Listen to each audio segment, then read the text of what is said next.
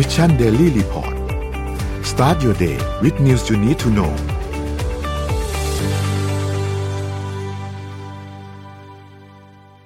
สวัสดีครับยินดีต้อนรับเข้าสู่รายการ Mission Daily Report นะครับประจำวันพฤหัสบดีที่ 20 มกราคม 2565 นะครับอยู่กับพวกเรา 3 คนนะครับ สวัสดีพี่โทมัส แล้วก็สวัสดีพี่เอ็มครับ สวัสดีค่ะ สวัสดีครับเช้านี้สวัสดีครับเห็นก่อนไปทำงานก็ อยู่กันกับพวกเรานะครับอีกหนึ่งวันนะครับ ก่อนที่วันพรุ่งนี้จะเป็นวันสุดท้ายสำหรับการทำงานนะครับ ผมอัปเดตอะสถานการณ์นะครับมาหนึ่งก็เดี๋ยวเอ่อวันนี้นะครับเรามาเริ่มกันที่ตัวเลขกันก่อนเลยนะครับ เป็นประจำทุกวันนะครับสำหรับเรื่องราวของอ่าสถานการณ์นะครับโควิด -19 นะครับไปเริ่มกันที่จำนวนผู้ได้รับการฉีดวัคซีนนะครับ ตอนนี้เนี่ยฉีดไปทั้งหมด 110 ล้านนะครับ แล้วก็อีก 3 0 0แสนโดสนะครับ โดยประมาณนะครับเอ่อเข็มที่ 1 51 ล้านเอ่อ 8แสนนะครับแล้วก็เข็มที่2นะครับประมาณ 47 ล้าน7แสนแล้วก็เป็นเข็มที่3เนี่ย10ล้าน6แสนเข็มนะครับจริงๆถ้าหากว่าเราลองสังเกตเดี๋ยวจะเห็นได้ชัดนะฮะว่าจำนวนการฉีดวัคซีนในเข็มที่1เนี่ยเริ่มที่จะปรับตัวน้อยลงแล้วนะครับ ก็ต้องรอดูอีกทีหนึ่งนะครับว่าจะสามารถเพิ่ม จำนวนการฉีดวัคซีนเข็มที่ 1 ได้มากน้อยแค่ไหนนะครับ ก็ดูแล้วน่าจะเป็นจุดที่หลาย ๆ คนนะครับ เพราะว่าภาครัฐเองก็น่าจะต้องเร่งในการเสริมสร้างภูมิคุ้มกันให้กับประชาชนให้ได้มากที่สุดนะฮะขณะที่สถานการณ์ผู้ป่วยโควิด -19 นะครับ ตอนนี้รักษาตัวในโรงพยาบาลนะครับ 81,602 รายนะครับ ในโรงพยาบาล 41,074 รายนะครับ แล้วก็โรงพยาบาลสนาม 4,528 รายนะครับ สำหรับผู้ป่วยอาการหนักนะครับ511 รายนะครับ แล้วก็ถ้าหากเราดูตัวเลขเนี่ยลดลงด้วยนะครับ ใส่เครื่องช่วยหายใจ 113 รายนะครับ รักษาหายเนี่ยอยู่ที่ 7,460 รายด้วยกันนะฮะ ก็ตอนนี้นะครับเรื่องราวของสถานการณ์โควิด -19 อย่างที่น้องนนท์ได้รายงานไปเมื่อวานนี้นะครับ ว่าก็มีแนวโน้มเหมือนกันนะครับว่าจะมีการกลับมาพิจารณาในเรื่องของ Test and Go กันอีกครั้งหนึ่งหลังจากที่สถานการณ์ในต่างประเทศนะฮะอาจจะยังไม่คลี่คลาย แต่ว่าเริ่มมีสัญญาณที่ดีขึ้นนั่นเองนะครับอะเรื่องของสถานการณ์โควิดตัวเลขประมาณนี้นะครับไปดูกันที่ราคาดัชนีตลาดหลักทรัพย์นะครับ เมื่อวานนี้เซ็ต ปรับตัวลดลงเล็กน้อยนะครับ 0.12%นะครับ ขณะที่ราคาหุ้นต่างประเทศนะครับ ก็เมื่อคืนนี้นะครับไม่แน่ใจตอนนี้เป็นยังไงนะ แต่ว่าเมื่อคืนนี้นะครับ ก็ปรับตัวเพิ่มขึ้นเล็กน้อยเช่นเดียวกันนะครับ ตอนนี้เนี่ยดาวโจนส์ปรับตัวเพิ่มขึ้น 0.3%นะครับ NASDAQ 0.6%นะครับ ขณะที่ NYSE นะครับ 0.48%นะครับฟุตซี่0.59%นะครับ แล้วก็ห้างเส็ง0.06%นะครับ ปรับตัวเพิ่มขึ้นทั้งหมดเลยนะครับ ขณะที่นี่นะครับราคาน้ำมันดิบโลกนะฮะตอนนี้กลับมากังวลกันอีกรอบหนึ่งแล้วนะครับ เพราะว่าอืมมีการคาดการณ์เหมือนกันว่าอาจจะมีการปรับตัวเพิ่มสูงขึ้นในช่วงนี้นะฮะแล้วก็อาจจะแตะระดับ 100 เหรียญสหรัฐก็ว่าได้นะครับ ตอนนี้เอ่อนักวิเอ่อนักวิเคราะห์เนี่ยมองว่าจะจะถึง 100 ในช่วงต้นปีนี้นะฮะต้องมาดูกันว่าเอ่อจะถึงไหมนะครับ แล้วก็ถ้าถึงเนี่ยรับรองว่าเรื่องของปัญหาเงินเฟ้อ จะยิ่งหนักหนาสาหัสไปกว่านี้อีกนะครับมาดูกันที่ WTI crude oil นะครับ 86.62 นะฮะปรับตัวเพิ่มขึ้น 1.39%นะครับ Brent crude เอ่อ88.47 นะครับปรับตัวเพิ่มขึ้น 1.1%นะครับ ก็ใกล้เลข 90 แล้วนะครับ ราคาทองคำนะครับ Gold Spot นะครับ ปรับตัวเพิ่มขึ้น 0.77%นะครับคริปโตเคอเรนซีนะครับเมื่อคืนนี้ก็โอเค วิ่งอยู่นะครับยังยังไม่มีเหรียญไหน to the moon นะในช่วงนี้นะครับบิตคอยนะครับปรับตัวเพิ่มขึ้น 2.23%นะครับ Ethereum 0.85%นะครับ Binance 1.75% Solana 1.66%นะครับ Cardano ปรับตัวลงเล็กน้อยนะครับ0.86%นะครับแล้วก็ Bitcoin เอ่อปรับตัวเพิ่มขึ้น 2.6%นะครับอันนี้ก็เป็นตัวเลขที่เรามาอัปเดตกันเช้านี้นะคไอ้รับไอ้ไอ้ที่เห็นคริปโตเขียวเขียวๆที่เราเอาขึ้นมาให้ตอนนี้เนี่ยอย่าเข้าใจว่ามันเขียวนะฮะคือมันเขียวจากที่มันแดงแบบว่าเป็นเหวไปเลยมาก่อนนะฮะแล้วมันยังไม่กลับมาสู่จุดเดิมเลยนะครับ หลายท่านเนี่ยแบบว่า โอ้โห ยังกระอักอยู่นะฮะคือมันเขียวเนี่ยเขียวหนึ่งเปอร์เซ็นสองเปอร์เซ็นใช่ไหมครับพี่โทมัสต้องฮะมันเลาะมันมันแดงที่มันแดงเป็นหสิลาบยร้นะอย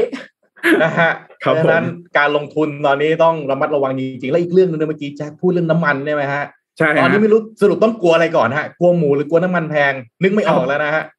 โอ้โหแบบแพงทั้งกระดานนะครับครับไอ้ที่ไม่ขึ้นอย่างเดียวเงินในกระเป๋าเราเนี่ยแหละ ลงนั่นน่ะสิที่ไหนฮะมันลงหมดเลยตอนนี้เอ๊ะทำไมแบบพวกผู้จัดการกองทุนบางทีพี่ก็สงสัยนะแจ็คเอ็มเขามีห้องไลน์กันหรือเปล่าฮะเวลาเขาเทขายเขาเทขายพร้อมกัน หรือเขาส่งกระแสจิตกันหรือยังไงนะฮะทำไมรายละย่อยอย่างเราไม่เคยทันกันเลยฮะ ครับเขาเทขายเขาก็เทไอ้ไอ้เวลาขึ้นปั๊บเราก็อุ้ย ขึ้นเดี๋ยวรอซื้อก่อนพอซื้อปั๊บเอามันลงใหม่อีกแล้ว ไม่ค่อยเข้าใจเรื่องนี้จริง ๆ นะฮะเป็นเอ่ออะไรปริศนาของโลกแล้วกันนะครับอะผมพาไปอัปเดตเรื่องของเอ่อโควิดสักนิดหนึ่งนะครับค่ะคนที่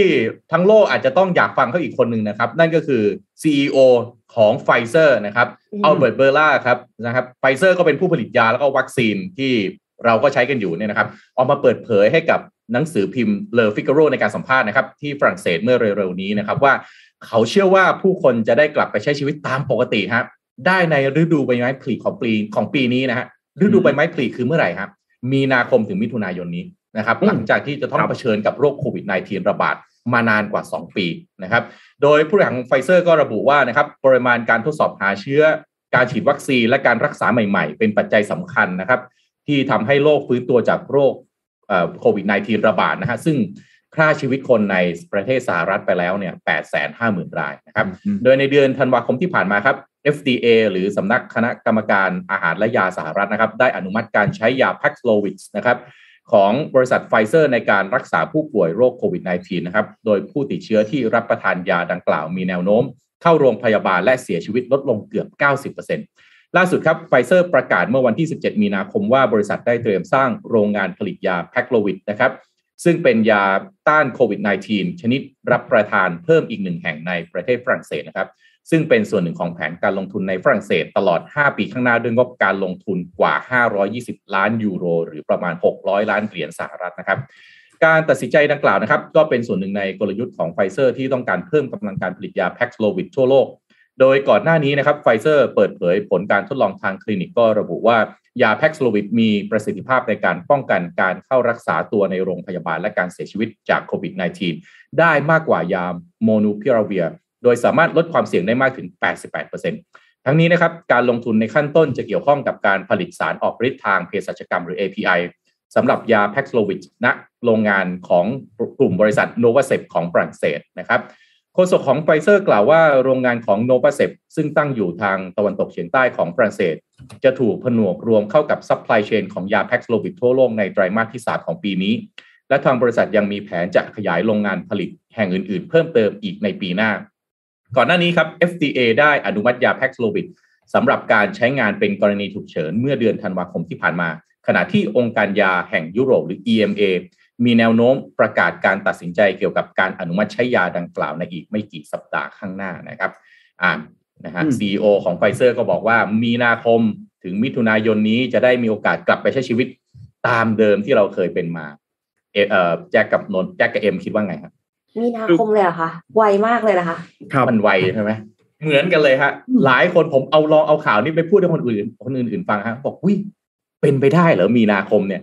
ตอนนี้ยังมารุมมาตุ้มหลายที่ยัง work from home กันอยู่ยังครับเข้าไปทำงานไม่ได้นะฮะจำนวนผู้ติดเชื้อก็ยังเอาว่าอยู่ในกราฟขาขึ้นอืมใช่ไหมฮะ ยังไม่ได้ slow down ลง มันจะได้เหรอ หรือว่าเอ๊ะเขาจะขายของหรือเปล่าก็ไม่แน่ใจนั่นน่ะสิ คือคือตอนนี้พี่โทมัสปัญหาอ่าก็คือว่าถามเอาจริงๆเนี่ย เราสู้กับโควิดได้ไหมเราสู้ได้นะ แต่แต่อืมประเด็นที่เราสู้ไม่ได้ตอนนี้เนี่ยเป็นเพราะว่าเรื่องของวัคซีน distribution หรือว่าการเข้าถึงวัคซีน เพราะฉะนั้นอันนี้ในยการที่ CEO อัลเบิร์ตเบอร์ล่าออกมาพูด เรื่องของอ่า Paxlovid ใช่ไหมฮะครับก็ต้องดูว่าเขาอาจจะมองในในแง่ของผู้ประกอบการเนี่ยพี่โทมัสเนาะอืมการผลิตของมาของดีใช้ได้ แต่ว่าในความเป็นจริงเนี่ยผมมองว่าในเรื่องของการ distribution ก็เป็นเรื่องที่สำคัญนะเอออืมเขาอาจจะมองว่าโอเคของเขาดีมีประสิทธิภาพ สามารถเอาให้ประชาชนกลับมาอยู่ชีวิตตามปกติได้ แต่ว่า ถ้าหากประเทศที่เข้าไม่ถึงนี่ ก็อาจจะยังยากลำบากสักนิดหนึ่งนะเขาอาจจะหมายถึงสหรัฐอย่างเดียวหรือเปล่าอันนี้ผมไม่แน่ใจนะอืมอืมนะครับคือก็ต้องต้องถ้าสั่งที่สหรัฐเนี่ยอืม เรียกว่าแทบจะกลับมาใช้ชีวิตได้เนอะแต่อย่าลืมว่าอย่างโอไมครอนที่ตอนนี้กลับมาระบาดเนี่ยต้นเหตุมันก็เอ่อขอขออภัยที่มานะครับ มันมาจากที่แอฟริกาที่อืมได้รับวัคซีนน้อยนะครับใช่ก็เลยเกิดการกลายพันธุ์ใช่ไหมครับครับทีนี้ถ้า distribution ของยาเนี่ยอย่างที่แจ็คบอกเนี่ยเห็นด้วยมาก ๆ เลยฮะอืมมันยังมันก็กระจุกอ่าอยู่ในประเทศที่เรียกว่าพอร่ำรมีสตังค์ใช่ไหมฮะพอครับร่ำรวยมีสตังค์ซื้อได้เอายาไปตั้งได้ตั้ง supply chain มีสามารถ distribute ยา นะครับให้กับประชาชนในประเทศได้มีประสิทธิภาพเนี่ย แต่ว่ามันจะมันจะปลอดภัยกันได้อย่างนั้นจริง ๆ หรือเปล่าอืมการเดินทางต่างๆ สามารถกลับไปได้จริง ๆ หรือเปล่าเนี่ยก็ยังเป็นประเด็นที่ต้องน่าคิดมากๆนะครับ ประเทศไทยก็จริง ๆ ก็มีข่าวนะครับว่าเตรียมประกาศว่าโควิด เป็นโรคประจำถิ่นใช่ไหมฮะครับอ่าคนก็อาจจะบอกเหมือนกัน เอ๊ะจะประกาศเป็นโรคประจำถิ่นเนี่ยใกล้จะเลือกตั้งหรือเปล่าอ่ากลัวจะเสียคะแนนเสียงหรือเปล่าก็เลยครับ เอาแล้วบอกว่าเราประกาศชัยชนะต่อโรคโควิด -19 แล้วเพราะว่าวัคซีนก็เกิน100ล้านโดสไปแล้ว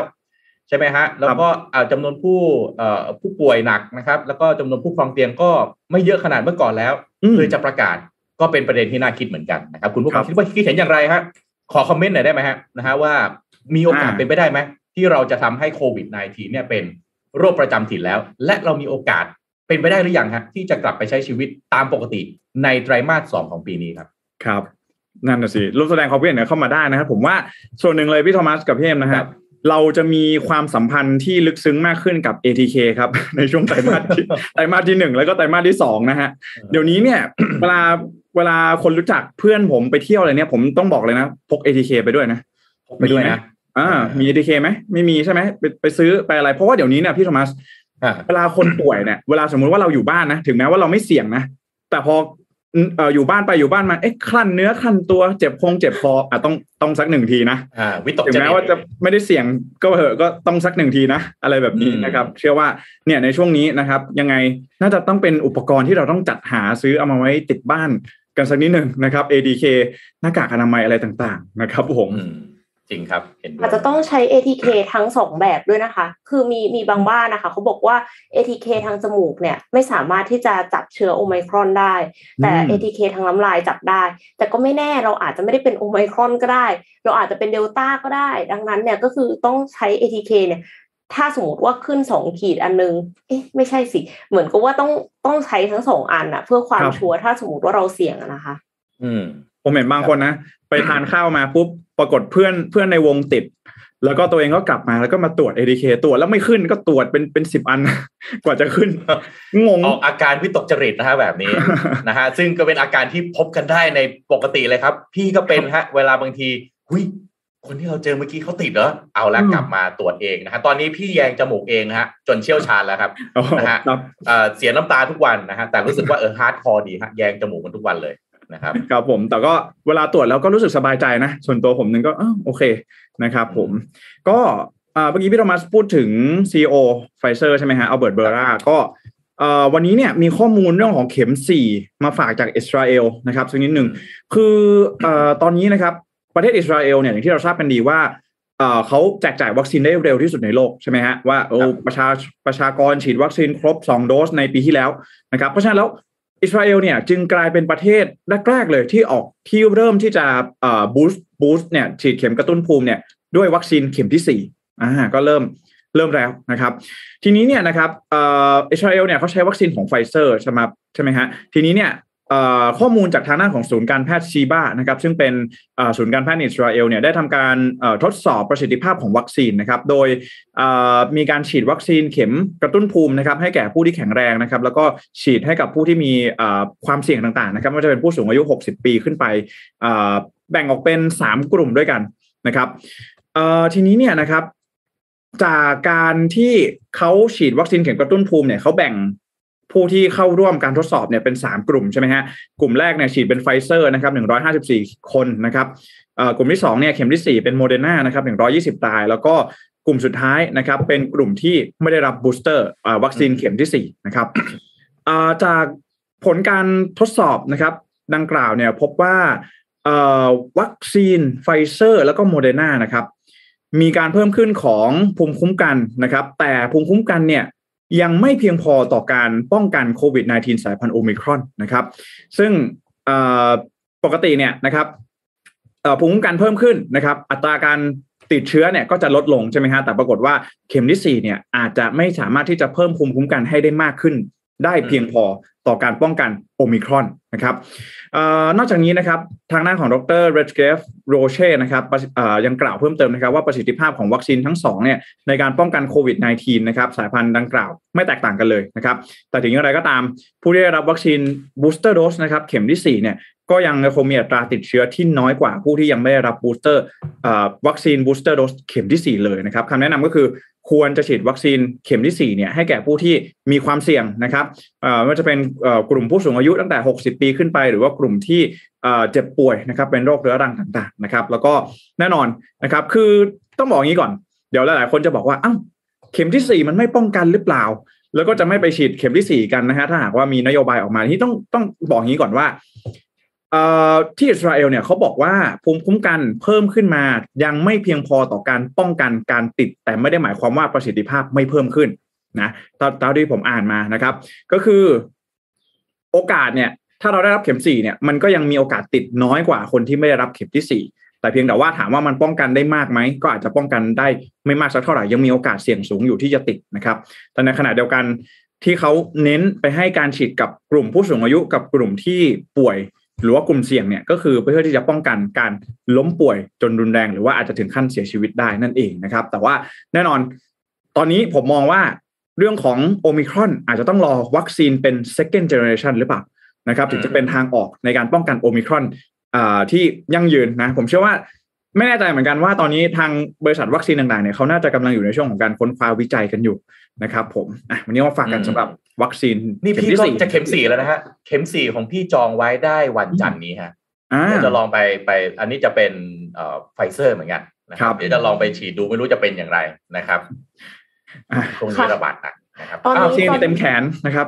ใช่วัคซีนเต็มแขนจริงค่ะ ไม่ว่าจะเป็นประเทศไหนนะคะ เพราะว่าคืออิสราเอลก็คือฉีดไปแล้ว แล้วเราก็กำลังจะฉีดกัน มีเพื่อนเอ็มเข็มห้าแล้วด้วยนะคะโอ้เป็นหมอใช่เพราะเพราะว่าสองเข็มแรกเป็นซีโนแวค แล้วเสร็จเราก็แบบบูสมาเรื่อยๆอะค่ะของของพี่ของของพี่อย่างนี้ฮะ พอเอ่อฉีดแล้วพอดีไปตรวจร่างกายประจำปีแล้วตรวจภูมิเนี่ย ภูมิมันน้อยฮะ ก็ประหลาดใจเนี่ยฉีดไปสามเข็มแล้วภูมิได้มาสี่ร้อยกว่าเองนะฮะ แล้วก็พอเห็นมันติดเยอะฮะด้วยความน้อยครับ ก็เลยต้องจัดเข็มสี่เข้าไปนะครับ อ่า ก็อะ อันนี้ลองดูแล้วกันนะคุณผู้ฟังทุกท่าน เห็นเอ็มมี เห็นเอ็มมีเรื่องของโอลิมปิกใช่ไหมใช่ค่ะ ตอนนี้ใกล้จะมาแล้วใช่ไหมฮะโอลิมปิกฤดูหนาวที่ประเทศจีน อยากรู้มากจริงนี้ค่ะ อยากรู้มากๆ เขาจะจัดอย่างไรฮะคือการการจัดโอลิมปิกเนี่ยค่ะ น่าจะเป็นเรื่องที่ยากลำบากมาก เพราะว่าทุกอย่างเนี่ยพยายามจะใช้หุ่นยนต์แทนคน ยกเว้นคนแข่งนะคะ ถ้าใช้หุ่นยนต์แข่งกันก็คือก็คือไม่ต้องแข่งแล้วครับผมอันนี้คือเอ็มจะพามาดูโรงอาหารค่ะ การที่เราจะไม่ใช้คนในโรงอาหารเนี่ย แล้วเราจะทำอย่างไรเพื่อที่จะให้ได้กินอาหารนั้นค่ะ ขอคลิปเลยค่ะ ศูนย์อาหารนะคะ ข่าวแข่ง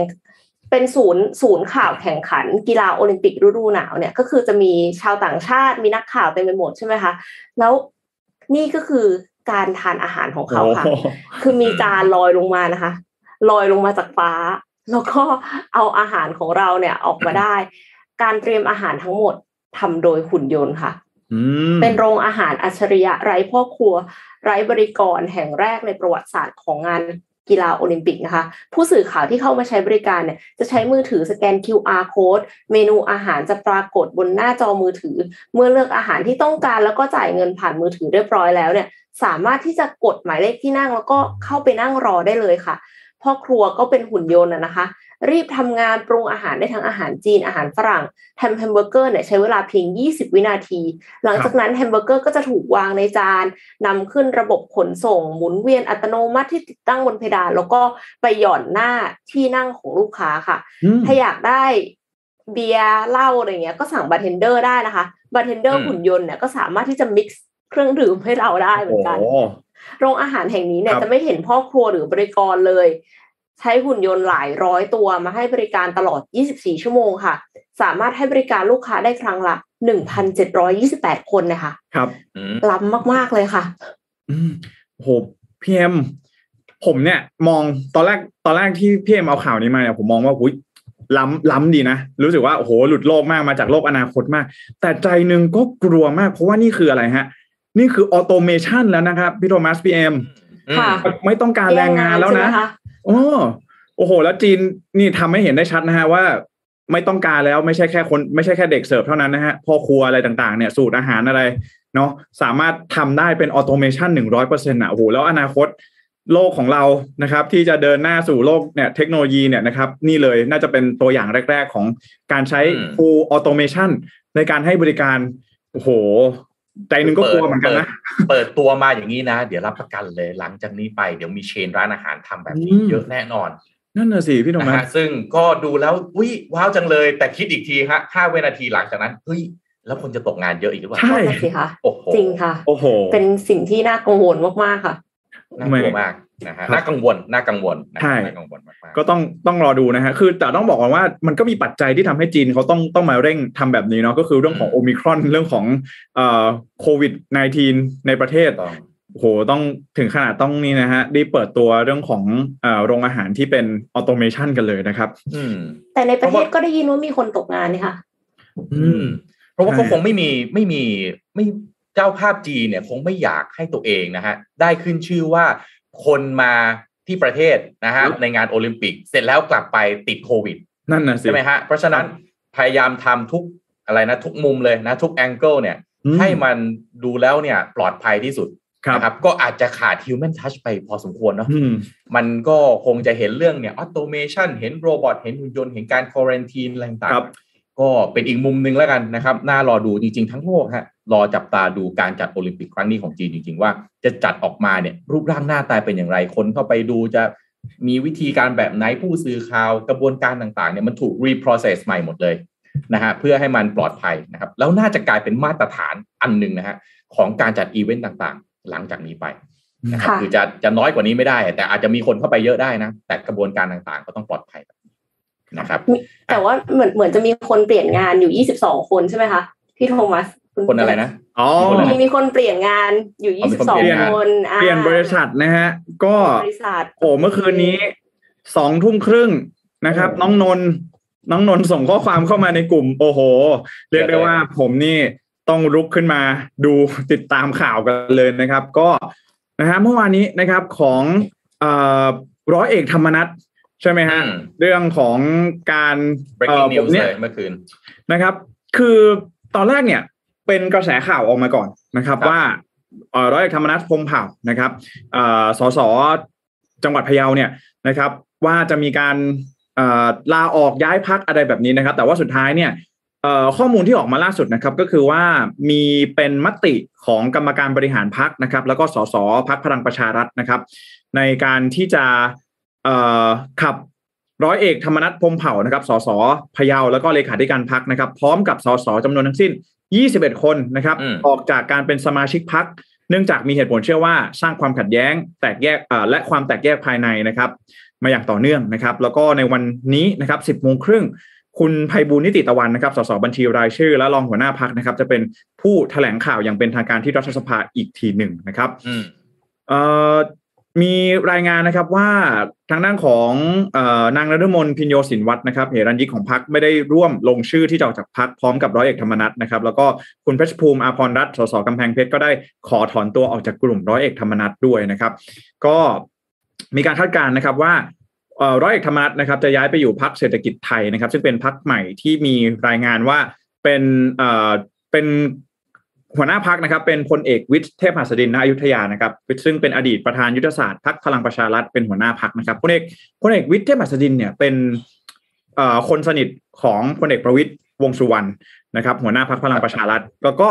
พักเศรษฐกิจไทยเนี่ย เป็นพักที่โอ้โหหลายๆคนอาจจะไม่เคยได้ยินเพิ่งจะมาเคยได้ยินข่าวนี้นะฮะอืมพรรคเศรษฐกิจไทยเนี่ยเป็นพรรคที่กลุ่มของเออนักเรียนเตรียมทหารรุ่น 12 นะครับของพลเอกประยุทธ์จันทร์โอชานะครับนายกรัฐมนตรีไปประกาศจัดตั้งพรรคใหม่นะครับ ก็เพิ่งจัดตั้งมาในช่วงกลางเอ่อช่วงเดือนกันยายนปีที่แล้วเองนะครับเอ่อซึ่งก็มีข่าวเหมือนกันนะฮะว่าเกิดจากเนี่ยฮะเป็นกลุ่มก้อนของเอ่อเพื่อน นะครับกลุ่มกลุ่มทหารนะผมพูดอย่างนี้แล้วกันนะครับ กลุ่มของอดีตทหารนะครับ ที่ได้มาร่วมกันจัดตั้งพรรคเศรษฐกิจไทยนะครับ เพื่อที่จะหนุนพลเอกประยุทธ์จันทร์โอชาต่อไปนะครับ แต่ว่าอาจจะยังไม่อยากร่วมเดินทางไปกับทางด้านของพรรคพลังประชารัฐนะครับ อันนี้ก็เป็นอีกหนึ่งพรรคซึ่งข้อมูลน้อยมากนะครับ ในปัจจุบันนี้แต่ว่าเอ่อสิ่งที่น่าสนใจเลยก็คือว่า ในครั้งนี้เนี่ย ตอนแรกเนี่ยผม ติดตามข่าวการเมืองใช่ไหมครับพี่โทมัสอืมเอ่อหลังจากหลังจากที่มีข่าวว่าทางด้านของพรรคเอ่อมีมติขับร้อยเอกธรรมนัสออกเนี่ยร้อยเอกธรรมนัสก็ออกมาโพสต์เฟซบุ๊กนะครับว่าครับผมขอกราบขอบพระคุณทุกกำลังใจและความห่วงใยจากพ่อแม่พี่น้องประชาชน รวมถึงสมาชิกพรรคพลังประชารัฐทุกท่านนะครับ ในฐานะสสนะครับ ยังคงมุ่งมั่นตั้งใจที่จะเดินเดินหน้าทำงานเพื่อพ่อแม่พี่น้องประชาชน เพื่อพัฒนาประเทศชาติต่อไป อย่างที่ผมตั้งใจไว้ และสัญญากับประชาชนทุกคนไว้ตลอดมาครับร้อยเอกธรรมนัส พรหมเผ่านะครับ แล้วก็แฮชแท็กไปอยู่พักไหนดีครับอะอันนี้ก็ถือว่าน่าจะเป็นการยืนยันได้ชัดเจนอืมนะครับว่าเอ่อน่าจะแยกทางกันแล้วนะครับ จากทางด้านของพรรคพลังประชารัฐนะครับ ทีนี้ผมอยากจะพาย้อนสักนิดหนึ่งว่า เอ๊ะ ผมเนี่ยนั่งดู ผมผมงงมากว่าทำไมทำไมถึงมีการขับร้อยเอกธรรมนัฐพรหมเผ่าออกอะทำไมผมถึงสงสัยเดี๋ยวผมเล่าอย่างนี้แล้วกันนะครับคือถ้าหากว่าเราย้อนไปเมื่อการอภิปรายไม่ไว้วางใจปีที่แล้วในช่วงเดือนกันยายนใช่ไหมฮะ อ่า ตอนนั้นเนี่ยมันมีสัญญาณเรื่องของความขัดแย้งกันระหว่างร้อยเอกธรรมนัฐกับพลเอกประยุทธ์จันทร์โอชานะครับ คือตอนนั้นเนี่ยโอ้โหเรียกได้ว่าทุกคนก็ดูแลวเนี่ยจะร้อยเอกธรรมนัฐจะคว่ำเก้าอี้พลเอกประยุทธ์ไหมนะครับ เพราะว่าอะไรครับเพอยากราะว่าจะถามโหวตว่าโหวตสวน ตอนนั้นอยากจะโหวตสวนนะครับจะสวนไหมเป็ข่ามาอืมใช่ฮะเพราะว่าถ้าเกิดเราลองดูเรื่องของเอ่อเรื่องของมติการลงมติไม่ไว้วางใจเนี่ยนะครับเอ่อพลเอกประยุทธ์เนี่ยนะครับ ได้คะแนนเอ่อ ได้คะแนนเสียงไว้วางใจเนี่ยน้อยที่สุดเป็นอันดับสองนะครับคือ 264 เสียงนะครับไม่ไว้วางใจเนี่ย208 เสียงด้วยกันนะครับ สิ่งที่เกิดขึ้นเลยก็คือว่า สมการเอาดูตัวเลขก่อนนะฮะสสทั้งหมดนะครับที่ไปลงมตินะครับลงมติไม่ไว้วางใจเนี่ยครับทั้งหมดจะมี 475 คนนะครับ เพราะฉะนั้นแล้วตัวเลขที่เป็นตัวเลขที่พลเอกประยุทธ์ไม่อยากเห็นเลยก็คือเอ่อ ผู้ลงมติไม่ไว้วางใจเนี่ย238คนอืมครับ ลองดูนะฮะพลเอกประยุทธ์มีผู้ลงสิลงคะแนนเสียงนะครับ ลงมติไม่ไว้วางใจเนี่ย208คน แสดงว่าขาดอีก30คนเท่านั้นอืมนะครับ ถ้าเราเห็นการย้ายพักของร้อยเอกธรรมนัฐในครั้งนี้ก็จะเห็นได้ชัดว่ากลุ่มก้อนของร้อยเอกธรรมนัฐเนี่ยก็มีอยู่เยอะนะฮะยี่สิบกว่าคน ถือว่าเป็นอีกกลุ่มเอ่ออีกกลุ่มก้อนหนึ่งที่มีอำนาจต่อรอง ถ้าหากว่าสามารถเกาะกันได้อย่างเหนียวแน่นนะครับ ทีนี้แผลในครั้งนั้นเนี่ยนะครับ เราก็เห็นแล้วนะครับว่ามันมีมีบาดแผลกันมีความบาดหมางกันนะครับ ก็ตามมาถึงการถูกสั่งปลดหรือว่าลาออก อันนี้ก็ไม่แน่ใจเหมือนกันนะในปัจจุบันนี้ก็ยังไม่มีความชัดเจนแต่ว่ามีการสั่งปลดนะครับ ร้อยเอกธรรมนัฐจากการเป็นผู้ช่วยรัฐมนตรีช่วยว่าการกระทรวงเกษตรนะครับ หลังจากนั้นเนี่ยก็มีข่าวกระแสอีกนะครับ ว่าจะมีการบีบ ร้อยเอกธรรมนัฐให้หลุดจากตำแหน่งเลขาธิการพรรคพลังประชารัฐนะครับ ซึ่งสุดท้ายแล้วก็ดูเหมือนจะเป็นเอ่อพลเอกประวิตยวงษ์สุวรรณที่สามารถเป็นกาวใจนะครับอืมระหว่างเอ่อพลเอกประยุทธ์กับร้อยเอกธรรมนัฐได้ในคราวนั้นนะครับ แต่ว่าเนี่ยผมเห็นผมดูแล้วโมเมนตัมว่า เอ๊ะเขาก็ดูพยายามจะประนีประนอม พยายามที่จะพูดคุยกันมาโดยตลอด แล้วทำไมถึงจะมาขับออกในตอนนี้ใช่ไหมฮะเพราะว่าถ้าจะออกจริงๆเนี่ยควรจะเป็นร้อยเอกธรรมนัฐออกมาเองอืม นะครับ แต่ว่าก็เข้าใจได้ว่าเรื่องของเกมการเมืองด้วยถ้าหากว่าลาออกจากพักเนี่ยก็จะหลุดจากการเป็นสสใช่ไหมครับอืมแต่ว่าทำไมตอนนี้นะครับ ก็ถ้าเรามาดมดูปัจจัยแวดล้อมเนี่ยนะครับ ก็จะเห็นได้ชัดว่า มันมีการจัดตั้งพักใหม่ขึ้นมาด้วยนะครับพักสร้างอนาคตไทยของเอ่อดรอุตตมะสาวนายนใช่ไหมครับอืมอดีตแกนนำพักพลังประชารัฐ ซึ่งก็แน่นอนนะฮะจบไม่ค่อยสวยสักเท่าไหร่กับพลเอกประยุทธ์จันทร์โอชานะครับร้อยเอกธรรมนัฐเองก็เคยออกมาพูดในตอนที่ เอ่อถูกเอ่อถูกปลดจากตำแหน่งรัฐมนตรีช่วยนะครับ ว่า เดี๋ยวจะไปอยู่บ้านหลังใหม่ที่มันมีความสุข อันนี้เป็นการเปรยมาแล้วตั้งแต่แรกอืมนะครับ ว่าร้อยเอกธรรมนัฐเองเนี่ย ก็รู้ดีนะครับ ว่าตัวเองก็มีอำนาจในการต่อรองอยู่ดี เพราะว่าตัวเองเนี่ยมีสสอยู่ในกลุ่มอีกประมาณ 20 กว่าคนนะครับ เพราะฉะนั้นเนี่ยเป็นสัญญาณที่ออกมาตั้งแต่แรกนะครับ เพราะฉะนั้นตอนนี้เนี่ยก็ต้องรอดูว่าก้าวต่อไปจุดต่อไปเนี่ยมันจะสำคัญมากๆนะครับสำหรับร้อยเอกธรรมนัฐแล้วก็ จะอย่างไรต่อนะครับ จะดำจะเดินหน้า เอ่อเขาเรียกว่าอะไร ขวางทางพลเอกประยุทธ์ต่อไปหรือไม่นะครับ เพราะว่านี่เป็นความขัดแย้งที่เราเห็นได้ชัดนะครับผมคือฟางเส้นสุดท้ายครับสำหรับกรณีของร้อยเอกธรรมนัฐเนี่ยนะครับ ก็ว่ากันว่านะครับ ว่ากันว่าเมื่อคืนนี้ต้องเท้าความอย่างนี้นะฮะผู้สื่อข่าวเนี่ยเก่งมากนะครับผู้สื่อข่าวประเทศไทยเราเก่งมากนะฮะอืมเจาะไปได้ถึงห้องไลน์ของสสพักพลังประชารัฐครับผมนะฮะเมื่อหัวค่ำเนี่ยเขาก็ ติดตามฮะว่าเกิดอะไรขึ้นนะครับ ก็มีการเรียกฮะสสนะครับ ของพรรคพลังประชารัฐเนี่ยไปร่วมประเอ่อเหมือนประชุมกันนะครับ เพื่อรับทราบนะก็น่าจะเป็นกรณีของร้อยเอกธรรมนัสเนี่ยแหละ สุดท้ายครับก็ไปถึงการ leave group ไลน์ครับ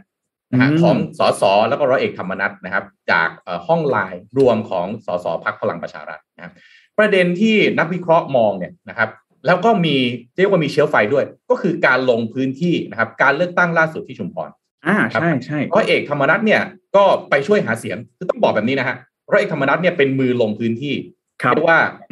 มือประสานมืออามืมือประสานมือลงพื้นที่มือจัดการครับนะการการเลือกตั้งเนี่ยนะฮะแจ็คเอ็มสสำคัญเลยคือมันต้องทำงานร่วมกับผู้นำท้องถิ่นฮะอ่านะฮะค่ะกับฐานถูกไหมเสียงเพราะว่าฐนเสียง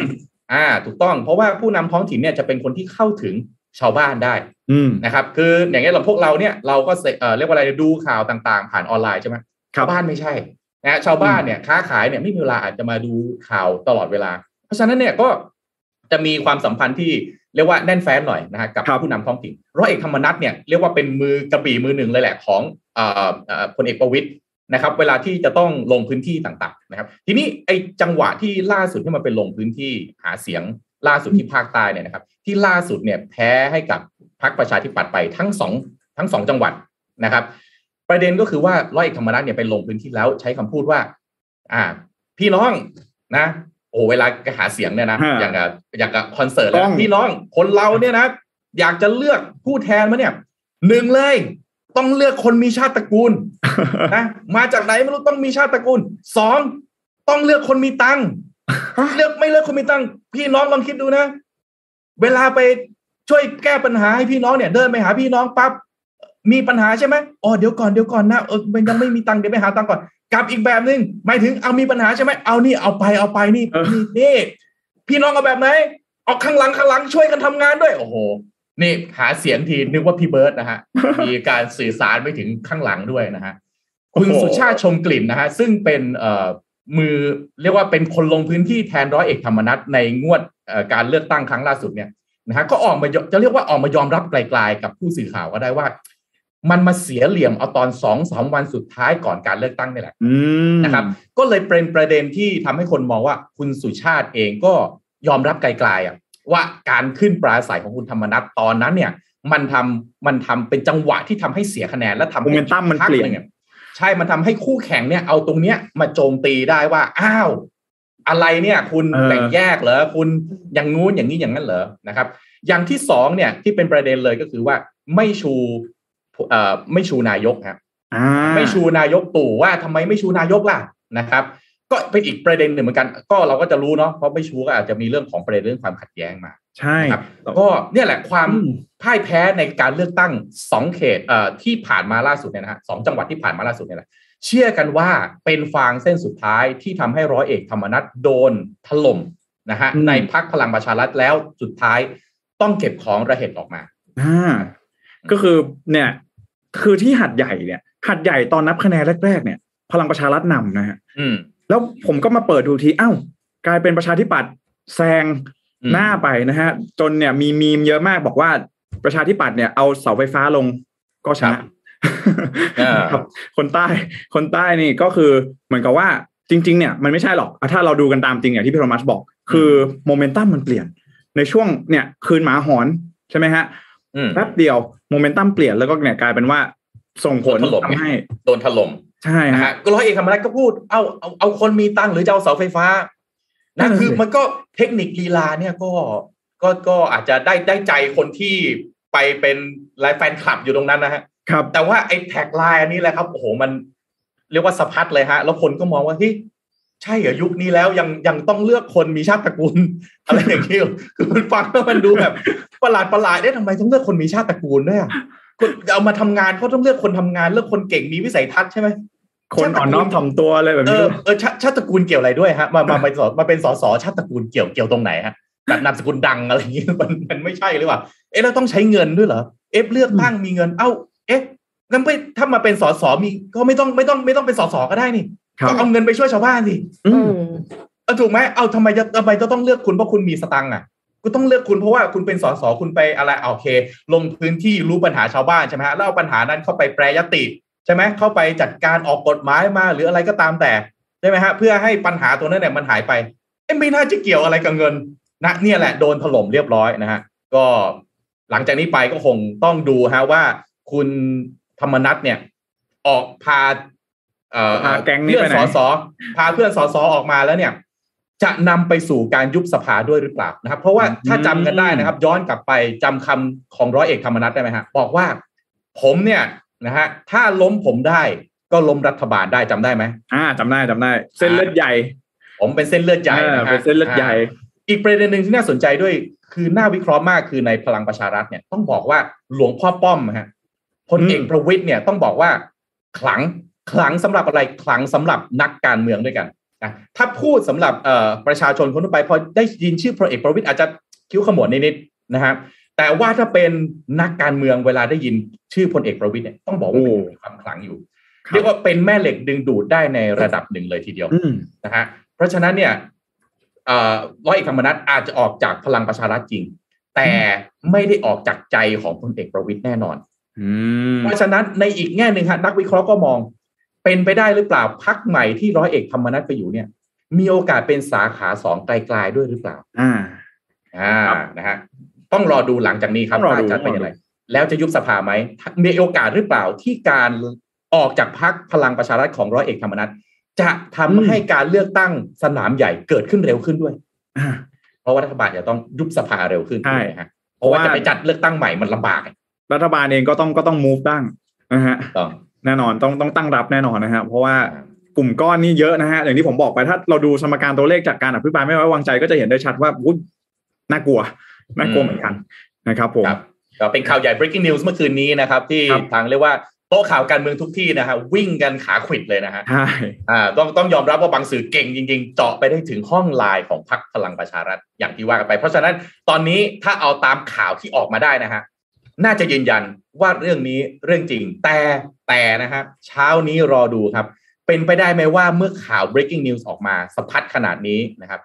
จะมีการดามใจหรือว่าสมานกันสมานใจกันเมื่อคืนหรือเปล่าอืมเช้ามาปั๊บ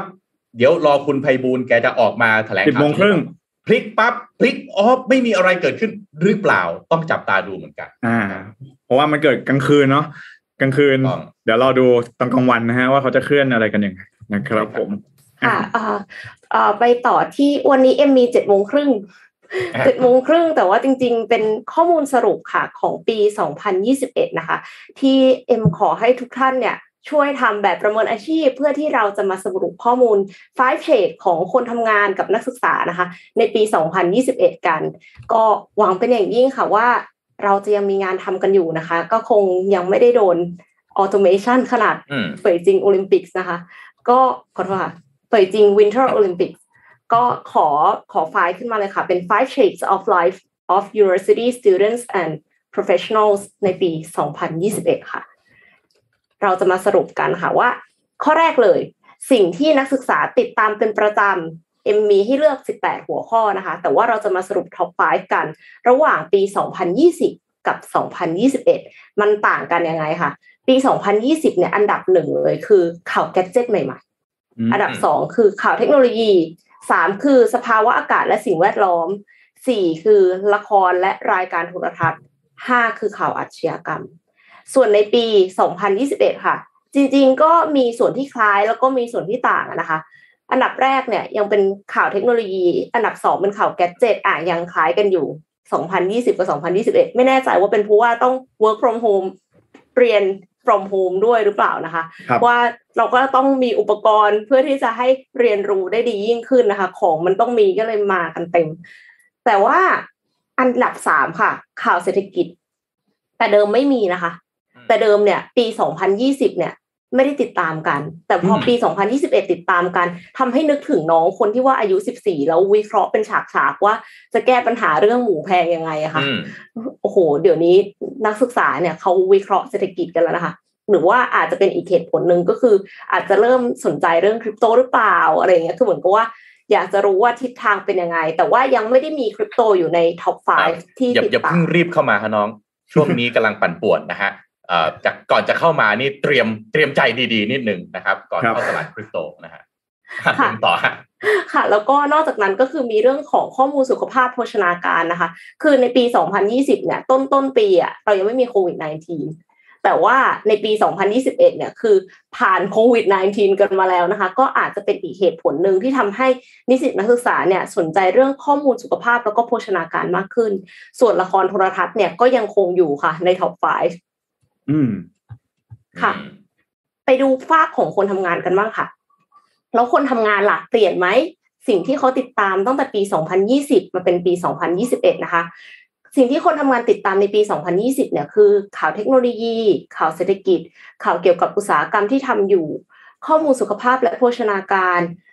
การบริหารความมั่งคั่งและการลงทุนค่ะ ส่วนในปี 2021 เนี้ยจริง ๆ แล้วถ้าดูเนี่ยจะเห็นเลยว่ามันเหมือนกัน แต่ว่ามันเปลี่ยนอันดับขึ้นลงนะคะ แต่สิ่งที่ต่างจากนักศึกษาเนี่ยคือคนทำงานเนี่ยติดตามเรื่องการบริหารความมั่งคั่งและการลงทุน แล้วก็ข่าวเกี่ยวกับอุตสาหกรรมที่ทำงานอยู่ค่ะ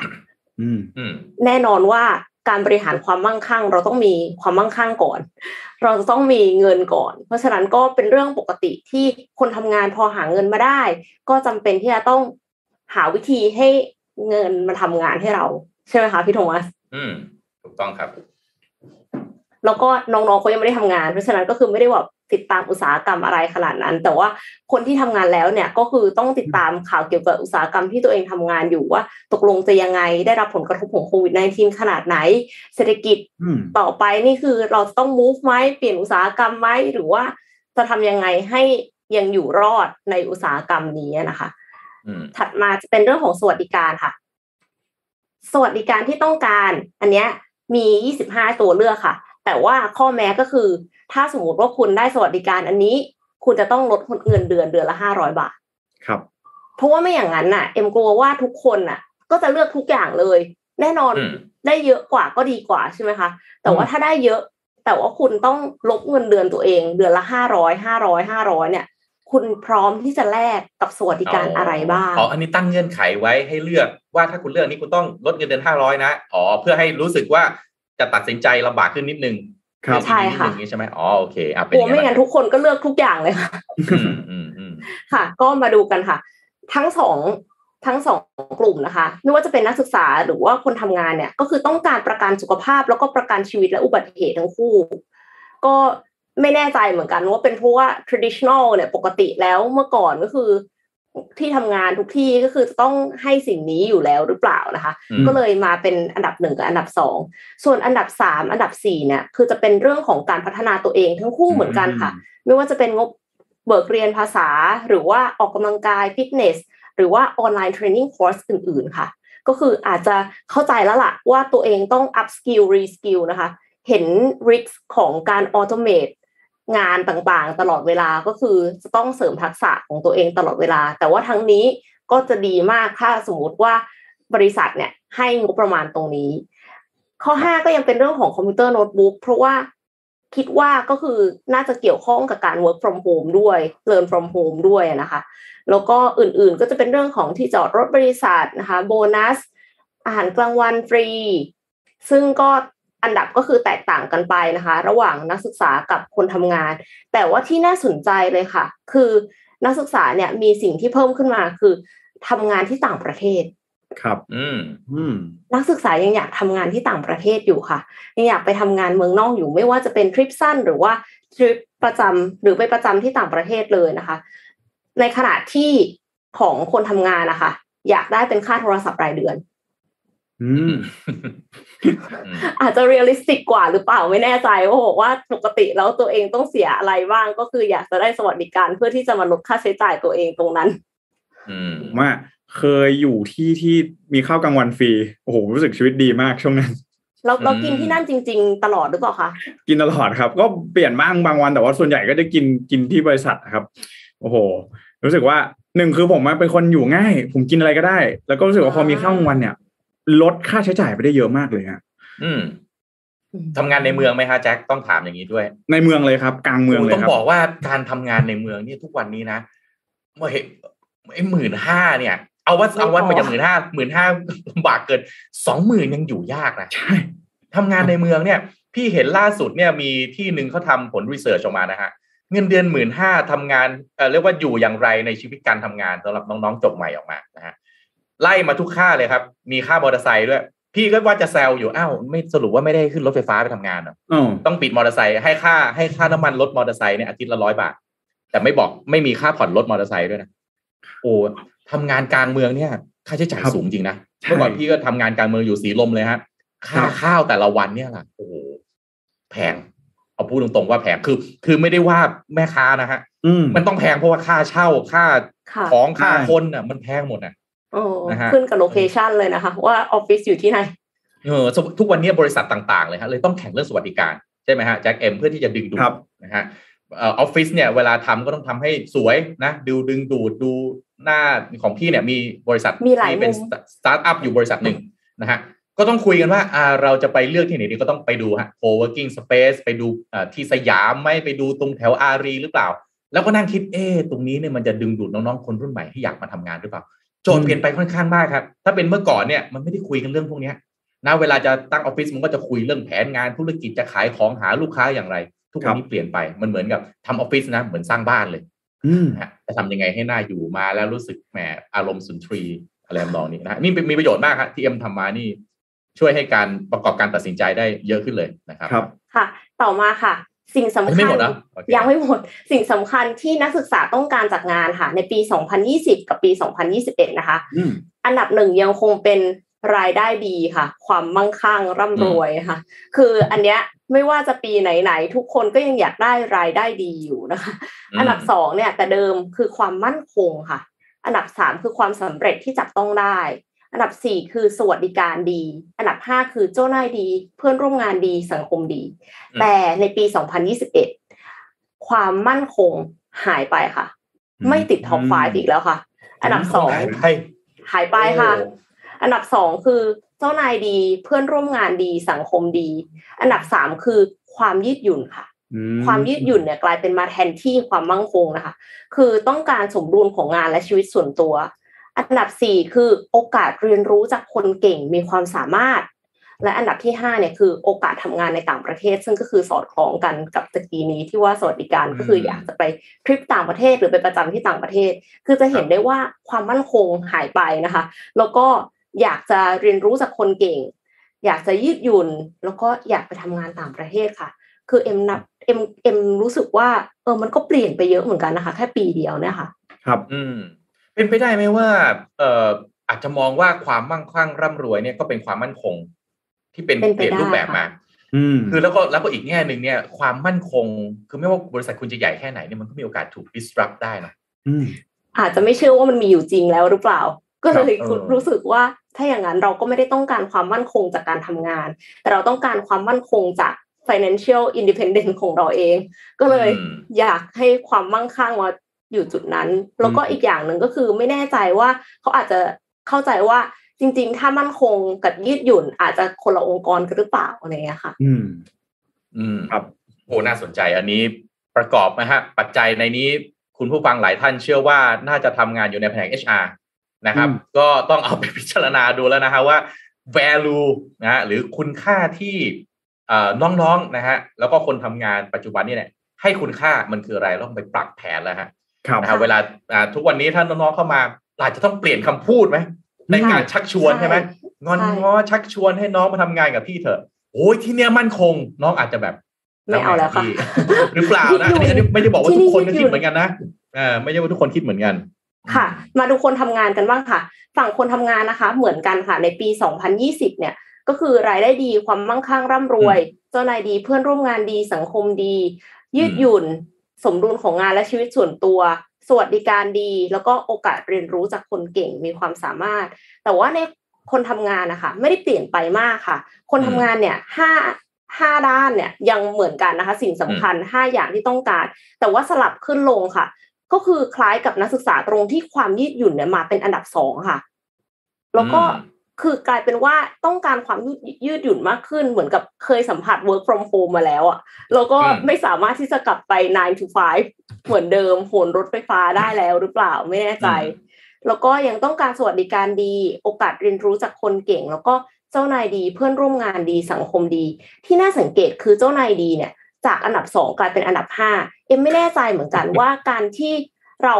work from home เนี่ยมันทำให้ห่างกันมากขึ้น ก็เลย ไม่จำเป็นที่จะต้องแบบเป็นเพื่อนร่วมงานที่แฮงเอาท์กันได้ คือไม่ได้อืมว่าใช้เวลานอกเหนือจากงานนะคะ ได้คุยกันเฉพาะเวลาที่ทำงาน ดังนั้นสังคมก็เลยสำคัญน้อยลงมาหรือเปล่าคะหรือว่าหรือว่าส่วนใหญ่แล้วเนี่ย หลาย ๆ ที่ทำงานเนี่ยเพื่อนร่วมงานดีเจ้านายดี หาได้ง่ายขึ้นฮะ เป็นไปได้ไหม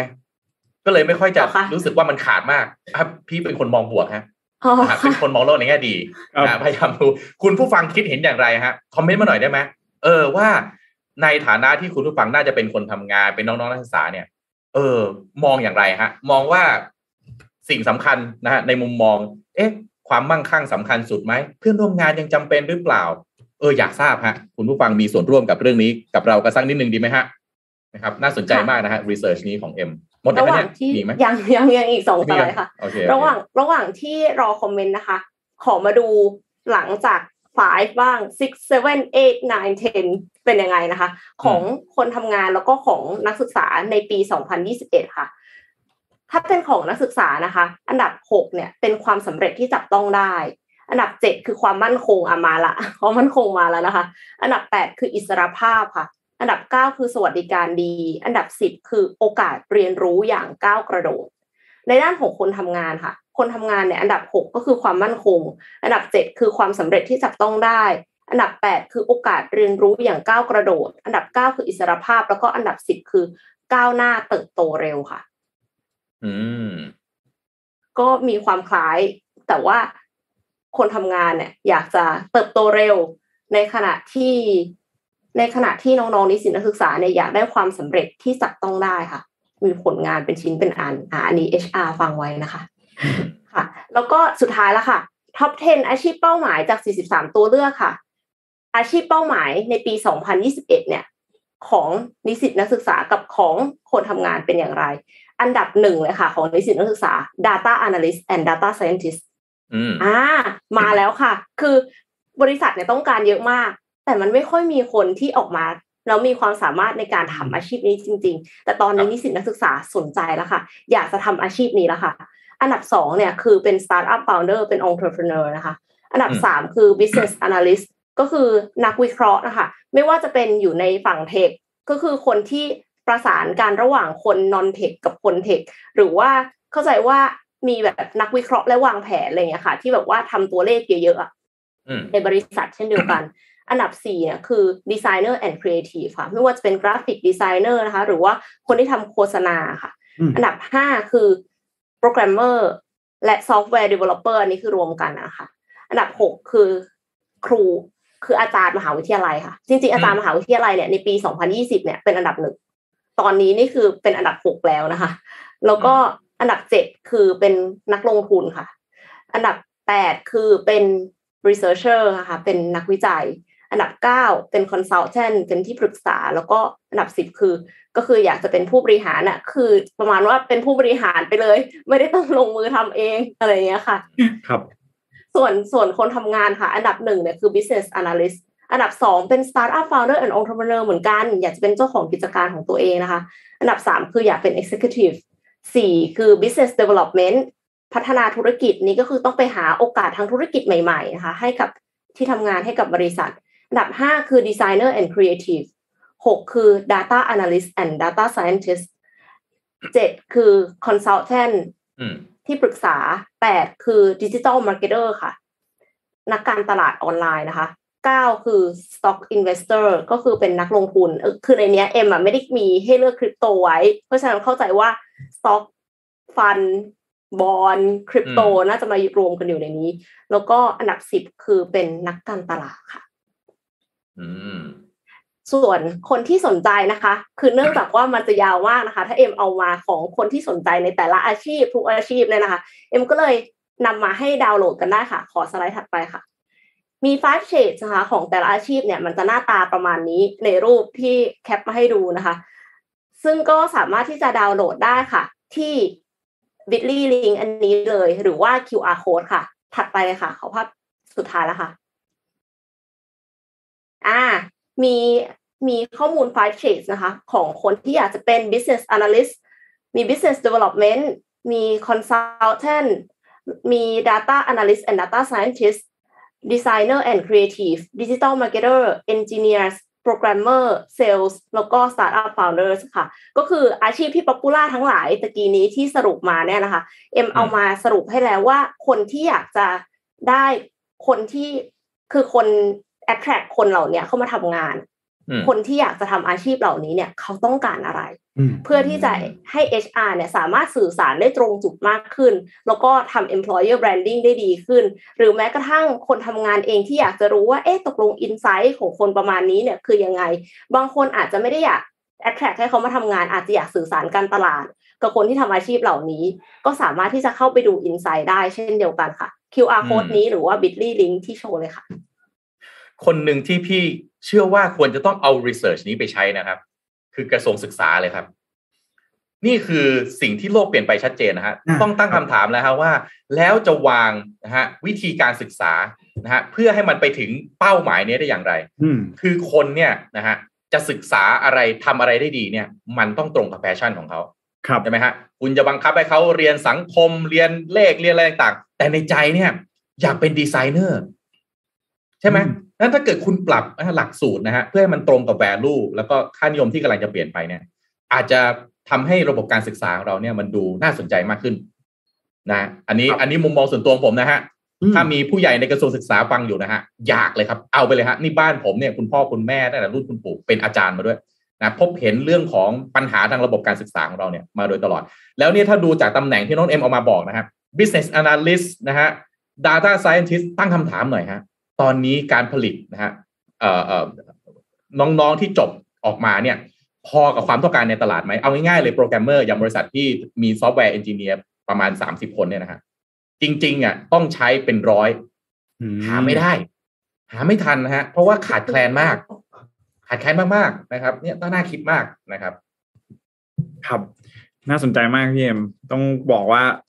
ความต้องการเนาะบางทีเป็น Big Data ที่ถ้าหากว่าได้ข้อมูลมาแล้วก็น่าจะนำเอาไปเป็นประโยชน์ได้นะครับ กับหลาย ๆ องค์กรนะแต่สำหรับว่าใครที่คนทำงานนะฮะตอนนี้นะครับที่กำลังประสบพบเจอกับช่วงเวลาที่ยากลำบากนะฮะช่วงนี้ใกล้ตรุษจีนกันแล้วนะครับ ปีใหม่แล้วก็หวังว่าอะไรใหม่ ๆ จะเกิดขึ้นกับชีวิตของเรานะครับ วันนี้มี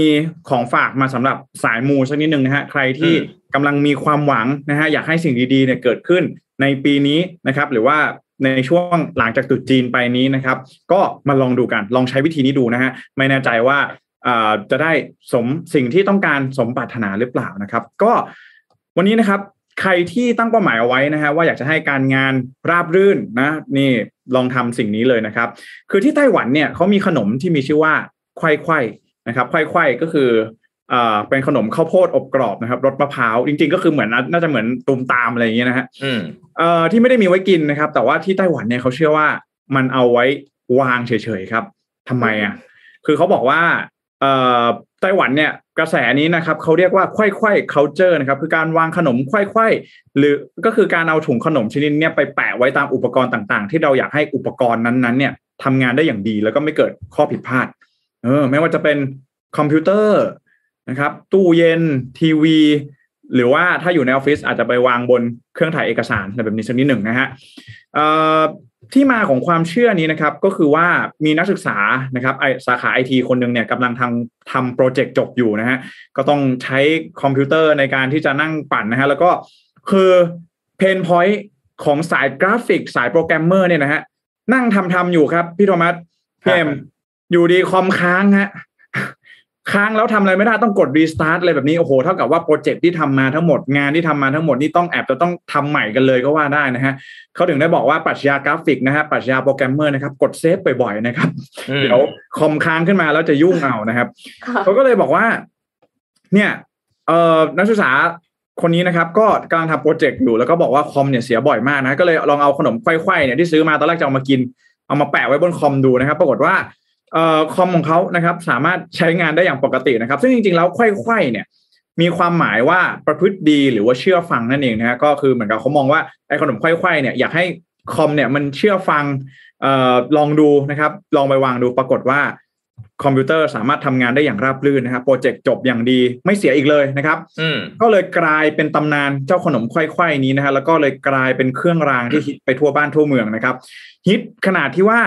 รถไฟฟ้าของไต้หวันเนี่ยต้องไปทำพวงกุญแจขายกันเลยทีเดียวนะฮะ แล้วก็ไม่แน่ใจว่าพวงกุญแจของเจ้ารถไฟฟ้าขบวนอ่าสายนี้เนี่ยน่าจะมีไขว้ๆอยู่ด้วยหรือเปล่านะครับ จะได้อืมสามารถเดินทางได้อย่างตรงเวลานะครับ ไม่มีปัญหาเรื่องอานัตสัญญาณแต่อย่างใดนะครับ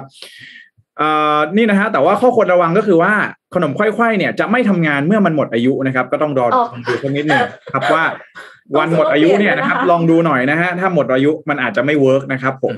อ่านะฮะเอามาฝากกันนะครับ ลองดูทำไมทำไมมันดูเป็นแผนการตลาดยังไงชอบกลนะฮะนั่นน่ะสิคะนั่ไม่นน่ะใช่สิพี่คิดคนเดียวใช่ไหมไม่ใช่ผมคิดเป็นคนเดียวใช่ไหมคุณผู้ฟังคิดคิดเห็นยังไงฮะ มันดูเป็นแผนการตลาดยังไงชอบกลฮะต้องซื้อรถสายเปลี่มูยนด้วยนะซื้อขนมไปไม่ต้องกินไม่ต้องแกะ เอาวางไว้ เป็นเหมือนอืมยันใช่ไหมแปะปั๊บใช่ฮะนี่เหมือนเหมือนเหมือนประเทศไทยเราฮะรถคันนี้สีชมพูครับ อารมณ์ประมาณนั้น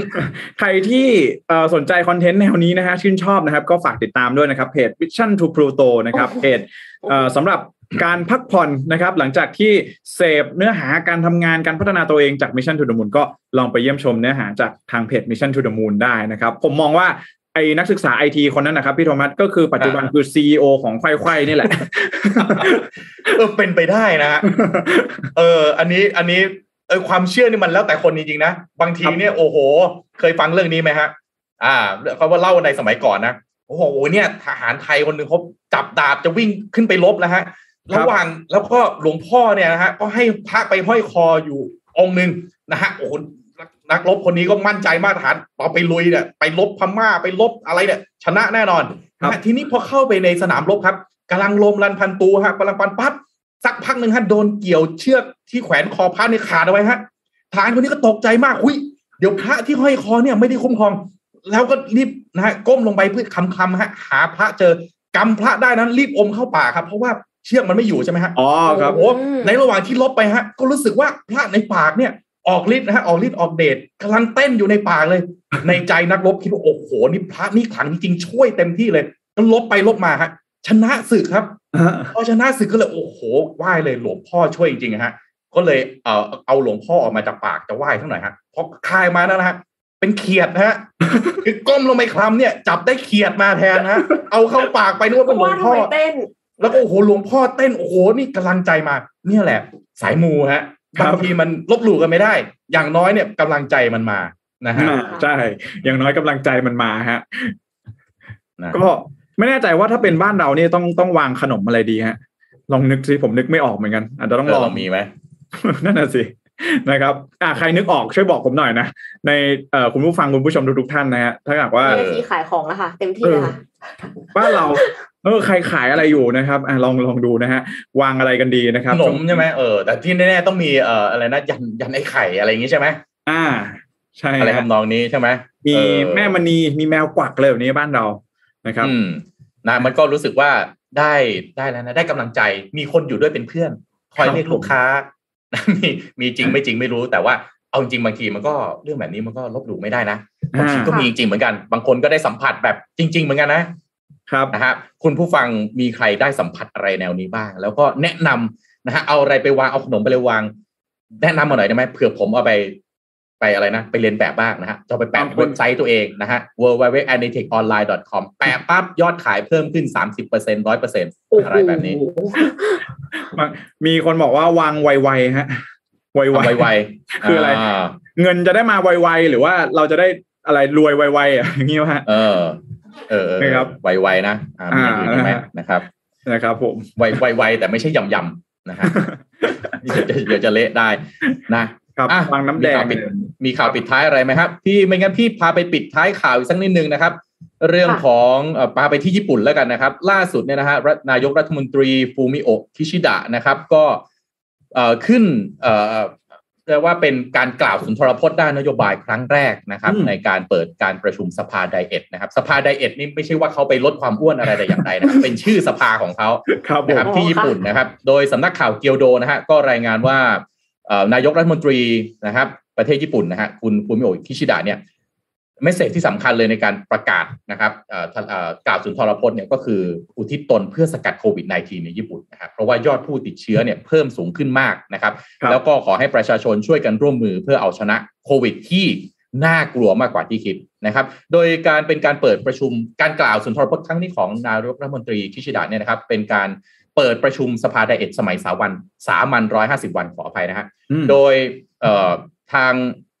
รัฐบาลเนี่ยสัญญานะครับ ว่าจะแจกจ่ายวัคซีนเข็มบูสเตอร์ หรือเข็มกระตุ้นเนี่ยให้เร็วขึ้นนะครับ พร้อมกับจัดวัคซีนป้องกันโควิดในกลุ่มเด็กเล็กนะครับแล้วก็จัดให้มีบริการรักษาพยาบาลที่จำเป็นสำหรับผู้ป่วยหนักนะครับ ในขณะที่ยอดผู้ติดเชื้อที่ญี่ปุ่นตอนนี้ก้าวกระโดดนะฮะก้าวกระโดดสูงขึ้นนะครับ แล้วก็นอกเหนือจากเรื่องของโควิด -19 แล้วนะครับ นายคิชิดะก็ตั้งเป้าหมายบรรลุความเป็นกลางทางคาร์บอนด้วยนะครับ ในฐานะตัวขับเคลื่อนการเติบโตของเศรษฐกิจญี่ปุ่นนะครับ ซึ่งพร้อมกับเผยแผนการสร้างชุมชนปลอดมลพิษนะฮะทั่วทั้งภูมิภาคเอเชียนะครับ ทั้งนี้นโยบายความเป็นกลางทางคาร์บอนก็หมายถึงการลดการปล่อยก๊าซคาร์บอนไดออกไซด์หรือก๊าซเรือนกระจกให้เป็นศูนย์นะครับ ซึ่งเป้าหมายของโลกเนี่ยกำหนดทำให้ได้ภายในปี 2050 2050 ก็หลังจากนี้ประมาณสัก 28 ปีนะครับ แล้วก็นายคิชิดะก็ผลักดันนะครับจะผลักดันทุนนิยมรูปแบบใหม่นะครับ เน้นความสำคัญของการกระจายความมั่งคั่งนะครับ โดยผ่านการปรับขึ้นค่าแรงของธุรกิจต่างๆ ในเชิงรุกเนื่องจากค่าแรงในอัตราค่าแรงในปัจจุบันเนี่ยไม่ขยับไปไหนเลยนะครับ ในช่วงหนึ่งฮะนายคิชิดะก็แถลงต่อรัฐสภาว่าโควิดสายพันธุ์โอมิครอนนั้นเป็นศัตรูที่มองไม่เห็น แล้วก็น่ากลัวกว่าที่คิดไว้มากนะครับ ดังนั้นถ้า quote คำพูดของนายกรัฐมนตรีคิชิดะเลยก็บอกว่า เป็นอีกครั้งที่ผมขอความร่วมมือจากทุกท่านให้ก้าวข้ามวิกฤตของชาติครั้งนี้ไปด้วยกันให้ได้ เพราะนั้นคนหนึ่งฮะ CEO ไฟเซอร์บอกว่าเดี๋ยวมีนาเราจะได้กลับมาใช้ชีวิตกันปกติแล้วนะข้ามมาที่ฝั่งตะวันออกญี่ปุ่นฮะนายกรัฐมนตรีญี่ปุ่นยังบอกว่านี่เป็นวิกฤตครั้งใหม่ของญี่ปุ่นนะฮะต่างคนต่างมุมมองจริง ๆ นะครับครับแล้วก็ตอนนี้นะฮะพี่ก็เลงว่าอยากจะไปญี่ปุ่นนะฮะรอจะเนี่ยเดี๋ยวจะจองตั๋วเครื่องบินจะหาโรงแรมนะฮะก็ นายกรัฐมนตรีคิชิดะก็ออกมาเปิดเผยครับ ญี่ปุ่นจะขยายมาตรการจำกัดการเข้าประเทศไปอย่างน้อยถึงสิ้นเดือนกุมภานี้นะครับ แล้วก็ต้องจับตารอฟังการประกาศนะครับ ว่าจะยกเว้นให้สำหรับบางประเทศหรือเปล่า โดยเฉพาะประเทศที่รัฐบาลญี่ปุ่นให้การสนับสนุนเรื่องนักเรียนแลกเปลี่ยนต่างชาตินะครับ ที่ส่วนใหญ่ยังไม่สามารถเดินทางเข้าไปในประเทศญี่ปุ่นได้นะครับ ทั้งนี้ก็ญี่ปุ่นเนี่ยเขาห้ามชาวต่างชาติจากทั่วโลกเดินทางเข้าประเทศตั้งแต่วันที่ 30 พฤศจิกายนที่ผ่านมาแล้วนะครับ เพราะว่าจำนวนผู้ติดเชื้อเนี่ยพุ่งสูงขึ้นมากนะครับ แล้วก็มาตรการดังกล่าวเนี่ยนะฮะมีผลบังคับบังคับใช้ไปถึงคู่สมรสแล้วก็บุตรของชาวญี่ปุ่นด้วยนะฮะรวมถึงผู้ที่มีถิ่นพำนักถาวรในญี่ปุ่นด้วย เรียกว่าถ้าอยู่ต่างประเทศห้ามกลับเข้ามาในประเทศเลย เข้มงวดมากแหม สไตล์ญี่ปุ่นจริงๆนะฮะนอกจากนี้แล้วก็ญี่ปุ่นก็จะกลับมาเปิดศูนย์ฉีดวัคซีนแห่งใหญ่ในกรุงโตเกียวที่ดูแลโดยเจ้าหน้าที่จากกองกำลังป้องกันประเทศอีกครั้งนะครับ พร้อมทั้งกระตุ้นให้รัฐบาลท้องถิ่นกลับมาเปิดศูนย์ฉีดวัคซีนเร่งการฉีดวัคซีน เข็มกระตุ้น แล้วก็ภูมิคุ้มกันนะครับให้แก่ประชาชนจำนวนมากเพื่อรับมือการแพร่ระบาดนะครับ ทั้งนี้นะครับญี่ปุ่นเนี่ยตั้งแต่มกราคมที่เปิดมาแล้วเนี่ยนะฮะจากปีที่แล้วเนี่ยยอดผู้ติดเชื้อกลับไปอยู่หลักสิบหลักร้อยนะฮะพอเปิดปีใหม่มา ประมาณสักอาทิตย์สองอาทิตย์เท่านั้นเองครับยอดจำนวนผู้ติดเชื้อพุ่งเลยฮะแปดเก้าพันเลยนะครับ นับเป็นสถิติสูงที่สุดนับตั้งแต่เดือนกันยายนปีที่แล้วนะครับ ก็อะเราจะใช้ชีวิตปกติได้หรือเปล่าก็คุณผู้ฟังก็คงต้องพิจารณาดูนะครับ แต่ที่แน่ๆ ถ้าประเทศไทยเราเนี่ยหน้ากากเจลแอลกอฮอล์นะฮะชุดตรวจ ATK อันนี้หนีไม่ได้จริงๆนะครับ แล้วก็วัคซีนนะฮะเอ่อแล้วก็อีกอันหนึ่งที่จะเพิ่มมาด้วยฮะห้อยพระอะไรครับ หรือใช้อะไรเป็นสายมูช่วยกันป้องกันโอมิครอนได้บ้างไหมนะฮะผมก็ระวังอย่าไปกำเขียดเข้าปากนะฮะนะเรื่องนี้พี่จำมานานมากเลยนะฮะเออนะครับมีมีคอมเมนต์ค่ะ มีคอมเมนต์บอกว่าติดยันค่ะ มีวางน้ำแดงด้วยนะคะ แล้วก็มีมีคอมเมนต์ใน youtube ค่ะเขาบอกว่าอ่านว่าไกวไกวค่ะ ไม่ได้อ่านว่าไกวไกวอ๋อไกวไกวไกวไกวขอบคุณแฟนรายการด้วยเหมือนน่าจะ เป็น新年快乐อะไรแบบนี้น่าจะคำเดียวกันหรือเปล่าไม่ไม่ใช่ค่ะ ไม่ใช่ค่ะ คือเวลาที่พูดกับเด็กอะค่ะ乖 แบบเหมือนกับว่าเชื่อฟังนะอะไรอย่างเงี้ยอ๋อว่าง่ายว่านอนสอนง่ายอ๋อก็เลยไปแปะที่ไปแปะที่อะไรมันก็เลยเหมือนว่านอนสอนง่ายใช่ไหมไปแปะเครื่องคอมพิวเตอร์มันก็ไม่พยศให้ทำตามคำสั่งอะไรอ๋อเออไปแปะที่วัคซีนได้ไหมฮะ ฉีดปั๊บมันจะได้แบบไม่มีเอฟเฟกอะไรอย่างงี้ได้ไหมวางที่แหน ทำเนียบได้ไหมฮะ พี่โทมัสน่าจะจบรายการดีกว่านะคะก่อนจะจอดำเออถ้าวันถ้าวันที่ทำเนียบก็ไม่แน่นะเออ ก็ดีเหมือนกันนะ เออ สสเขาจะได้แบบว่า เออทำงานอย่างที่เราอยากอยากเห็นเขาทางานใช่ไหมเออ ตอนนี้เขานี่นะ พอเราพูดตรงๆนะพี่เนี่ยรายงานข่าวหลายช่องใช่ไหม เวลารายงานข่าวการเมืองทีไรเนี่ย อย่างหนึ่งที่เห็นเลยนะฮะ ประชาชนเบื่อ อืเบื่อการเล่นละคร การเล่นปลาหี คือในมุมมองของนักการเมืองเนี่ยก็อาจจะมองโอ้โหนี่คือเหลี่ยมการเมืองนี่ความเก่าเกมใช่ไหมมาแบบนี้เราต้องตับกลับไปแบบนั้นเขามาประโยคนี้เราต้องตอบโต้ประโยคนั้น แต่เมื่อกี้คุณผู้ฟังได้เห็นน้องเอ็มเนี่ยนะฮะเอาผลรีเสิร์ชใช่ไหมจากค่านิยมที่เปลี่ยนไป ค่านิยมทางการเมืองทุกวันนี้ก็เปลี่ยนไปเช่นกันครับ นักการเมืองที่ยังเล่นการเมืองในรูปแบบเดิม เล่นปลายหีเล่นละครนะครับ มีคำพูดนะดูแล้วแบบดูแล้วคมคม แต่ขอโทษนะฮะทุกวันนี้ประชาชนไม่เอาแล้วอืมเพราะฉะนั้นต้องระวังให้ดีนะครับ การเลือกตั้งที่กำลังจะมาถึงเนี่ยวัดเหลี่ยมนะครับ นักการเมืองรุ่นใหม่คำว่ารุ่นใหม่ไม่ใช่เกี่ยวกับอายุนะฮะเกี่ยวกับ mindset ถ้าคุณยังติดในรูปแบบเดิม คุณยังเชื่อว่าการซื้อเสียงนะฮะการไปทำงานร่วมกับนักการเมืองท้องถิ่น แล้วก็ใช้การอ่าเอาเงินแจกเนี่ยระวังให้ดีค่านิยมที่มันเปลี่ยนไปอาจจะทำให้คุณไม่สามารถกลับมาสู่ในจุดเดิมได้ แล้วมันไม่ได้จบแค่คุณนะ ครอบครัววงตระกูลชื่อเสียงนะฮะนามสกุลคิดให้ดีนะครับครับอ่าอืมนะเมื่อกี้อยากพอพี่โทมัสพูดถึงญี่ปุ่น ก็ผมเชื่อว่าเป็นอีกหนึ่งประเทศนะที่ใครหลาย ๆ คนน่าจะคิดถึงมาก ๆ ผมได้ยินคนรอบตัวเนี่ยบ่นมากเลยนะ อยากไปญี่ปุ่นนะครับถูกต้องอะนะฮะก็เอ่อ นะครับเรื่องของการเมืองวันนี้นะครับเชื่อว่าน่าจะมีอัปเดตเพิ่มเติมนะครับในช่วง 10โมงครึ่งแล้วก็น่าจะได้เห็นความเคลื่อนไหวที่ชัดเจนมากยิ่งขึ้นนะครับจากทางด้านของฝั่งร้อยเอกธรรมนัฐนะครับแล้วก็ต้องจับตาดูปีนี้นะครับว่าอย่างที่พี่โทมัสบอกเลยนะฮะจะมีการยุบสภาเลือกตั้งได้เร็วขึ้นไหมนะครับอืมด้วยปัจจัยแวดล้อมต่างๆ ทางการเมืองนะฮะก็ถือได้ว่าเป็นอีกหนึ่งสถานการณ์เลยที่เราน่าจับตามองนะเรื่องของเศรษฐกิจนะครับของช่วงนี้ข้าวของนะฮะราคาน้ำมันก็จอดปรับตัวขึ้นเอ่อมีสิทธิ์ที่ของจะแพงขึ้นไปอีกนะครับในช่วงนี้ยังไงก็อ่าอาจจะต้องใช้ชีวิตกันอย่างยากลำบากสักนิดนึงนะฮะปีเปิดปี 2022 มาแบบนี้นะครับ ยังไงพวกเราสามคนก็อวยพรให้ทุกๆท่านนะครับอ่ามีคุณภาพชีวิตที่ดีขึ้นเรื่อยๆนะครับในนี่นี่ปีนี้แจ็คแจ็คที่อยากถามเพราะว่าเวลาคุยข่าวน้องคุยข่าวการเมืองปั๊บเนี่ยเราจะเห็นน้องเอ็มไม่กล้าออกความเห็นนะฮะเห็นเคสของร้อยเอกธรรมนัฐเนี่ย คิดยังไงฮะ อ่า เอาแบบว่าเอาสไตล์ของคนที่อาจจะไม่ได้ติดตามข่าวการเมืองแบบอืมเกาะติด มองยังไงฮะ เคสแบบนี้ชวนคุยสักนิดหนึ่งเพราะมันหลังแปดโมงแล้วนะว่าก็ก็เรื่องคือเหมือนกับว่า เหมือนเหมือนเวลาการเปลี่ยนงานเนาะถ้าสมมติว่าเรารู้สึกว่าเรายังไม่ได้งานใหม่ที่น่าสนใจ เราก็ยังไม่กล้าออกจากอืมงานเก่าแบบนั้นหรือเปล่าคะแล้วก็คือเหมือนกับแต่ละคนเนี่ยก็เหมือนกับมีความจำเป็นที่จะต้องมีบางอย่างที่จะเบนฟิตองค์กรของตัวเอง ไม่อย่างนั้นก็คือจะไม่ได้รับการเลือกให้เข้าองค์กรตั้งแต่แรก อ่าอืมดังนั้นเขาก็คงต้องมีอะไรบางอย่าง ที่ทำให้พักเนี่ย ตั้งแต่แรกเนี่ย เลือกเขาเข้าไป เสร็จแล้วพอเหมือนกับบางทีมันอาจจะขัดกับ value ขององค์กรนั้น หรือว่าขัดกับสไตล์การทำงานขององค์กรนั้นเนี่ย เพราะฉะนั้นเนี่ยต้องดูทั้งเฉดห้าและเฉดสามด้วยแล้วแล้วมันก็อาจจะทำให้ทำให้ไม่สามารถที่จะอยู่ต่อไปแล้วสมมติว่า กรณีอาจจะมี culture เสียหรือเปล่า หรือว่าการบริหารจัดการคนอื่นข้างในองค์กรเนี่ยลำบากเขาก็จำเป็นที่จะต้องไป แต่ว่าในมุมของคนทำงานอ้าวฉันจะไป แล้วอยู่ดีๆ ฉันจะลาออกเฉยๆ โดยที่ไม่มีอะไรรองรับ มันก็ดูไม่สง่างาม มันก็ต้องไปหาองค์กรใหม่มารับฉันก่อนแล้วฉันถึงจะไปได้ อะไรประมาณนี้ค่ะ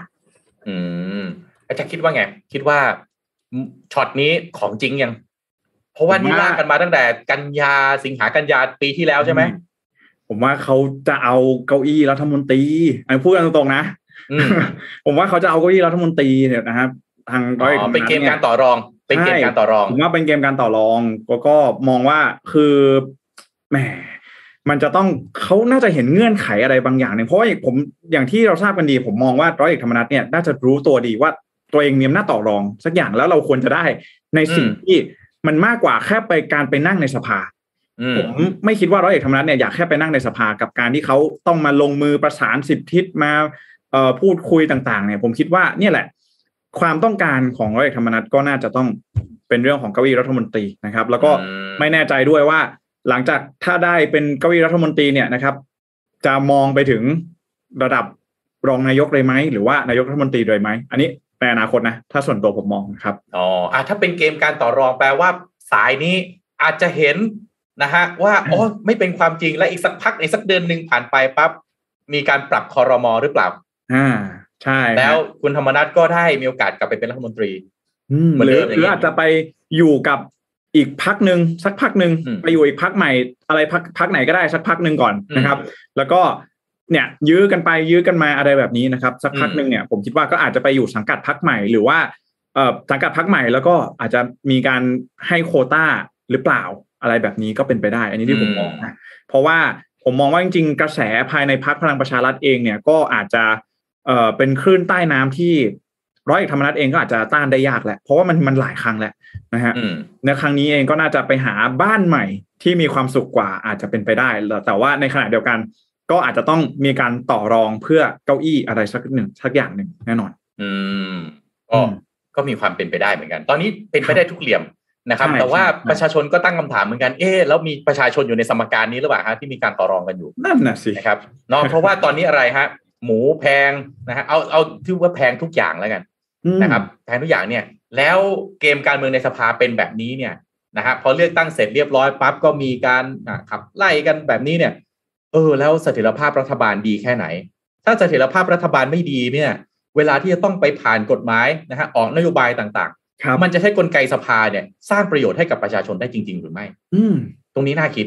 ใช่นะครับอ่าต้องมาสายนี้เดี๋ยวเดี๋ยวเดี๋ยวรอดูรอดูอัปเดตนะครับใช่ต้องว่าบอกว่าสมการของพรรคพลังประชารัฐ และการบริหารงานของเอ่อคณะรัฐมนตรีทั้งหมดเนี่ยมีประชาชนอยู่ในสมการมากน้อยแค่ไหนอืมนะครับ ใช่ครับอ่าก็เนี่ยเรื่องการเมืองต้องจับตาดูกันยาวๆนะครับอืมยิ่งยิ่งเนี่ยคือบางคนอาจจะบอกว่าเราเลือกตั้งอีกทีหนึ่งปีหกหกหกใช่ไหมครับพี่นวัดหรือปีหกเจ็ดนะ